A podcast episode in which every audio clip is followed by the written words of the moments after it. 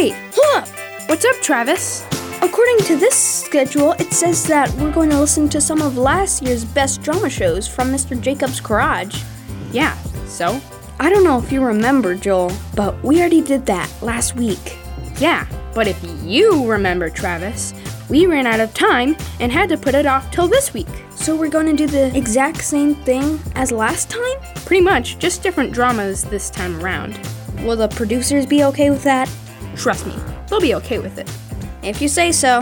With that sorted out, let's get things started. And now, from the garage of Lionel Jacobs comes the delightful drama, The Great Race, Part 2, an adapted biblical lesson about truth. Once upon a time, in the Greenwood Forest, there was a little clearing where two good friends lived. Hello, I'm Hare. I'm like a rabbit, but bigger and faster. And I'm Tortoise.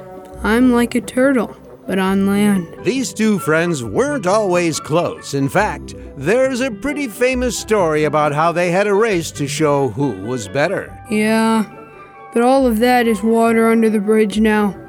We're as thick as thieves now, Bees in a pod. brothers in arms. Besides, we know that whole race thing was a silly mix up. I should have been first. I just got tired. Uh huh. I beat you once. I can beat you again. Fiddlesticks and fluff.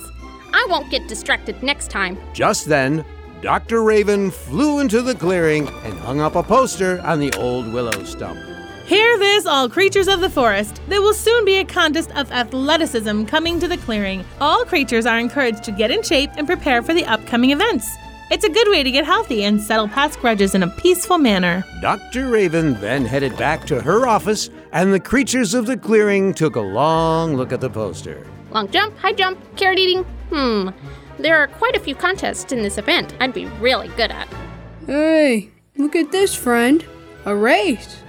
We could get that rematch you've been begging me for. Oh, that's quite a coincidence. Let's sign up for that one. And so the two friends signed their names up for the great race. Being a little out of shape since his last race, the tortoise went to Dr. Raven's office to get some tips on how to prepare. Well, now, according to these charts and records, you haven't been racing in a while. How's your stamina? Not great. I see. And your diet? Carrot slices and leafy greens. That's good news. A well rounded diet is essential to healthy living and will help you in the long run. I would also suggest you get out there and do some cardio running, jumping jacks, anything to get your heart pumping. Is that what it says on my chart? Mr. Tortoise, these are basics to any healthy routine. They've been true forever, and as long as you make an effort to get fit, you'll see improvement. I'll do that, Doctor. Thank you. The hare, on the other hand, had a different philosophy. Races are won by speed, and speed takes energy. I figure on the day of the race, I'll gobble down as many high energy foods as I can, then pow! To the finish line. But what about your muscles? Shouldn't you do a little exercise too? I don't think that's necessary. I know the doctor says that it takes healthy living to win races, but I'm taking the scientific approach to this. Sugar equals energy, equals speed, equals first place. I'm on the cutting edge of new advancement in sports training. I call it Sugar Beats. Sugar beats everyone else. Sometime the next month, the day of the competition had arrived. The hare and the tortoise took their places at the starting line. Are you ready to go, Tortoise? Are you? I spent the past half hour gobbling down fruity cereal, chocolate, marshmallows, and gummy worms. I can feel the energy coursing through my body as we speak. The race had begun. Like last time, the hare shot into first place right away, leaving the tortoise far behind. No naps this time. I'm determined to win. But after five minutes of sprinting, the hare started to feel sick. Ugh, cramping. It wasn't long before the tortoise caught up with his friend. Oh, bellyache. So hot. So tired. Gotta kick. Are you okay? I'll take care of her. You keep going. The finish line isn't far from here. If you're sure. Okay. The raven took the hare aside and found out what had happened. My, my, all that sugar all at once? Sounds like you better switch to leafy greens and carrots. Healthy food should fix everything. Well, maybe resting is best for right now. The moral is that God's instructions in the Bible for living will always be best. They might seem outdated and old fashioned, and a lot of the time people try to come up with better ways to get ahead in life. But the further we get from God's instructions, the worse we will feel. Kind of like a silly rabbit who didn't listen to the doctor and ended up with a sugary bellyache. Oh,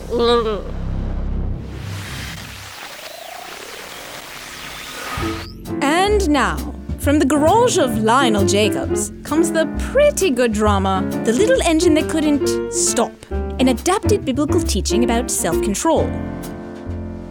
Far away in a land where steam trains ruled the rails, there lived a little engine and his driver, Austin Vales. That's right, I run this engine, and we are always on time.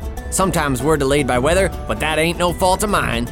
Driver's right, we're really fast, and anybody knows that when it comes to travel, we're the fastest travel goes. So you can imagine there was a local sense of pride of the speed at which you traveled on this pretty sweet train ride. Austin waved at the children, the engine's whistle blew, and everyone would come to watch the train rolling through. It was one night, the engine thought. It's great I am so fast. If anyone asked to race, I'm sure they'd come in last. I'd chuff and puff and heave and hoe and leave them far behind. And at the end, I'd be dubbed King of Engine Kind. Hello there, friend. The driver called as he settled in his place. I heard you talking as I approached. What's this about a race? I was just thinking how fast I am and how I enjoy it so. You just pull the handle and toot toot, off I go. The driver cracked a smile and he stoked the fire bright. Well, tell you what, my engine, let's go as fast as light. They sped around the rail yard, collecting all their cars, aided by the moonlight and a million shining stars. All aboard! The engine cried, ready to begin. The passengers all took their seats as they piled in. Austin pulled the lever and the engine picked up speed. He stopped at 45%. That's all we really need. But the engine wouldn't have it. He loved the rush and said, Austin, give me power! I need to forge ahead! Austin chuckled at his friend and pushed the lever more. The engine lurched with added force as the percent was 64. The engine cheered, his judgment getting hazy, and at his word, the driver went and did something quite crazy. I'll go 100. He yelled as he pushed the lever all the way, and what happened next was incredible. A legend to this day. One minute they were in New York, the next they'd see Niagara. Next was Brazil, then the Congo, Australia, and then Siberia, Egypt, Haiti, Belgium, Hong Kong, Argentina, and Wales. This ride was getting way too fast, even for Austin Vales. This is fun and all, my little friend, but shouldn't we slow up soon? I wanted to get there faster, not take a shortcut to the moon. I cannot stop! The engine wailed as they bolted through Ukraine. The passengers were terrified. Let us off this train! But to no avail did they cry, for stopping there was none. In Portugal, Mongolia, Mexico, or Lebanon. But finally, after what seemed like days, the train did slow down. And when it stopped, all on board jumped off and kissed the ground. Everyone was okay, and for this they gave a shout. But the engine would never go again. His parts were all worn out. His brakes were completely melted, as were his wheels and frame. Even if they could fix him, he'd never be the same. The moral is that there are things that are not bad in life money, food, exercise, and the love of man and wife. All these things are good, but turn bad if we let them, if we lose all control and do anything to get them. Instead, chase after God, because only He can make you whole. Don't be a slave to earthly things. Instead, have self control.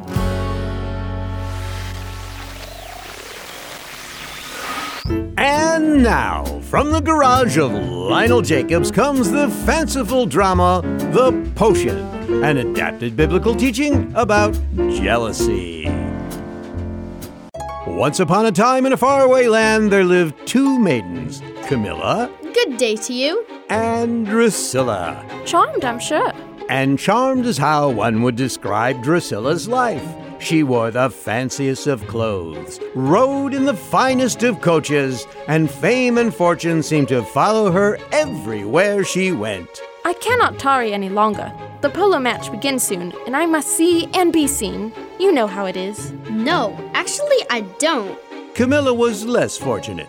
Though she wasn't what you would call destitute, she lived in a modest house with her old shaggy dog in the middle of the village. But instead of enjoying her quiet life, surrounded by friends and the beauty of nature, she looked out her window at the mansion that Drusilla lived in, and the longer she stared, Who does she think she is, having better stuff and flaunting it in my face? I wish she would lose it all somehow. She stewed day in and day out until she couldn't take it anymore. She put on her cloak and headed into the deep, dark woods. She crossed a little stone bridge and came to a large stone cottage. Gently, she rapped on the door. Hmm? Hello? Beg your pardon, Master Troll, but I need your help. My help? It's not often that one as fair as yourself needs the likes of me to help them. Don't you have a brave knight or something to solve all of your problems? No, and even if I did, I'm sure no knight could soothe my woes. Very well. Tell me how I can help. And so, Camilla told the troll all about her rival and the things Drusilla had and how that made her feel. The troll nodded and turned to the cabinet behind him. He pulled out a small bottle. This is a potion I have brewed for problems just as this. Really? How does it work? Simply drink this potion, and the one who causes you the frustrations and pain will indeed suffer greatly. I warn you to be careful because it is quite powerful and it knows all. But he was speaking to an empty room. Camilla had already grabbed the potion and was running back home. When she arrived there, she threw off her cloak and ran to her window. Glaring at the manor house where Drusilla lived, she uncorked the bottle and put it to her lips. Now to make things fair. She gulped down the bitter mixture and waited. But as she did so, Drusilla came riding down the street on her white stallion. I can't think of a nicer day in all my life. The sun is so divine and the birds are singing so beautifully. Camilla's bones ached as she looked on. She hatefully drank even more of the potion, but Drusilla continued down the road as if nothing was happening. I think I'll ride laps around the city. Won't that be fun? Ah! What is happening? This potion isn't hurting her at all. It's hurting me. It was true. Camilla watched in horror as her skin withered into green wrinkles and the bones beneath began to stiffen. She dropped the empty bottle, remembering the troll's words. It's not often that one as fair as yourself needs the likes of me to help them. No, the other words. Oh, right. Ahem. The one who causes you frustration and pain will indeed suffer greatly. Camilla realized too late that the one who was causing her pain wasn't Drusilla after all. Her own jealousy was the culprit, and it had changed her from a fair maiden into a withered old crone. What a fool I was. Now, this story takes place in a land of make believe where there are potions and trolls. But make no mistake, dear listener, the moral is that in our world, jealousy doesn't need a potion to destroy us. And every time we let it fester in our hearts, its ugliness bleeds through. God tells us to live at peace with our neighbors instead, sharing His love. And when we do, His beauty will show all the brighter in us. And now, from the garage of Lionel Jacobs comes the roguish drama, The Seekers, an adapted biblical teaching about God's love. Once upon a time in the Wild West, there was an outlaw named Wally the Kid. That means if the law is in, I'm not. Now, give me your wallet and no one has to get hurt.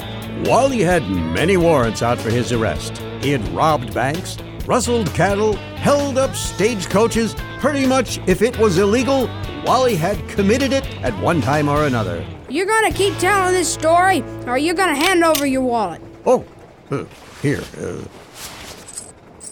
may I continue? Sure, just don't make any false moves.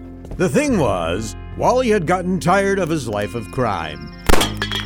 I feel so alone. I thought when I started that I could have anything I wanted. But look at me. I'm cut off from the world. I can't go into town, and the only way I can make money is by stealing it. And that just puts a bigger price on my head. Meanwhile, in a sheriff's office in Shiloh Valley, You the sheriff in these parts? That's me. Who wants to know? Name's Stacy Tomes, U.S. Marshal. I've been informed that you've got problems with a local bandit by the name of Wally the Kid. Oh, yeah, that dirty coyote's been nothing but a thorn in our side for years. Are you here to take care of him? In a manner of speaking. After my business is done here, you won't have to worry about his thieving ways anymore. Well, great. Let's head out and find him. And so, equipped with the best horses and gear money could buy, the marshal and the sheriff rode out into the hills where Wally was known to hide. The marshal and the sheriff, you say? I better make tracks. Having a narrator around does have its advantages. By the time they had arrived at his hideout, he had long since gone. Looks like someone tipped him off. We'll never find him now. I wouldn't be so sure about that. What do you mean? Just listen. Whilst they were searching his camp, Wally was headed to the caves in Clayton Ravine. There you go. Huh, listen to the narrator. Never would have thought of that. For months, Wally tried to evade his pursuers. He set traps, burned bridges, and at times even took a couple of shots at them. But despite all of this, the Seekers kept chasing him. They just don't know when to give up. And so, before too long, Wally found himself cornered, out of ammo, and out of food. Mr. the Kid, I have been looking forward to this day for a long time. I bet you have. Just do what you've got to do and get it over with. Yeah, sweet justice. By the authority vested in me, I present you, Walter T. Kidd, with this document a pardon of all crimes, past and present. You are free to become part of society again and enjoy the rights and privileges shared by all lawful citizens. Wait, what? You're forgiving him? That was my whole mission. The rest is up to Mr. Kid. I look forward to seeing your reply. Adios. And with that, the marshal rode off into the sunset, leaving Wally to decide what to do with this great gift. A full pardon? I can't believe it. You and me both. The moral is God loves you very much, and He's done more to be friends with you than you can ever imagine. We have hurt Him, run away from Him, and anyone else would have given up long ago. But God is patient. He doesn't want to miss out on anyone becoming His friend. So if you ever feel that you've been too bad for God to want to be your friend, just remember He's loved you from the very beginning, and nothing will ever change that.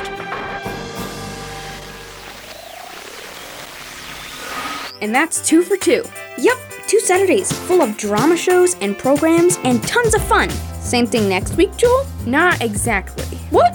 Why not? We've got to get back to the regular Kids Corner format. You know, the kids have a problem, they listen to the radio, Mr. Jacobs helps them out, they listen to the radio, they act out a drama. They listen to the radio. Exactly. Come on, Trav.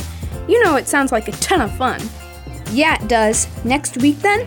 Next week, same time, same place, here on the Kids Corner on Family Life.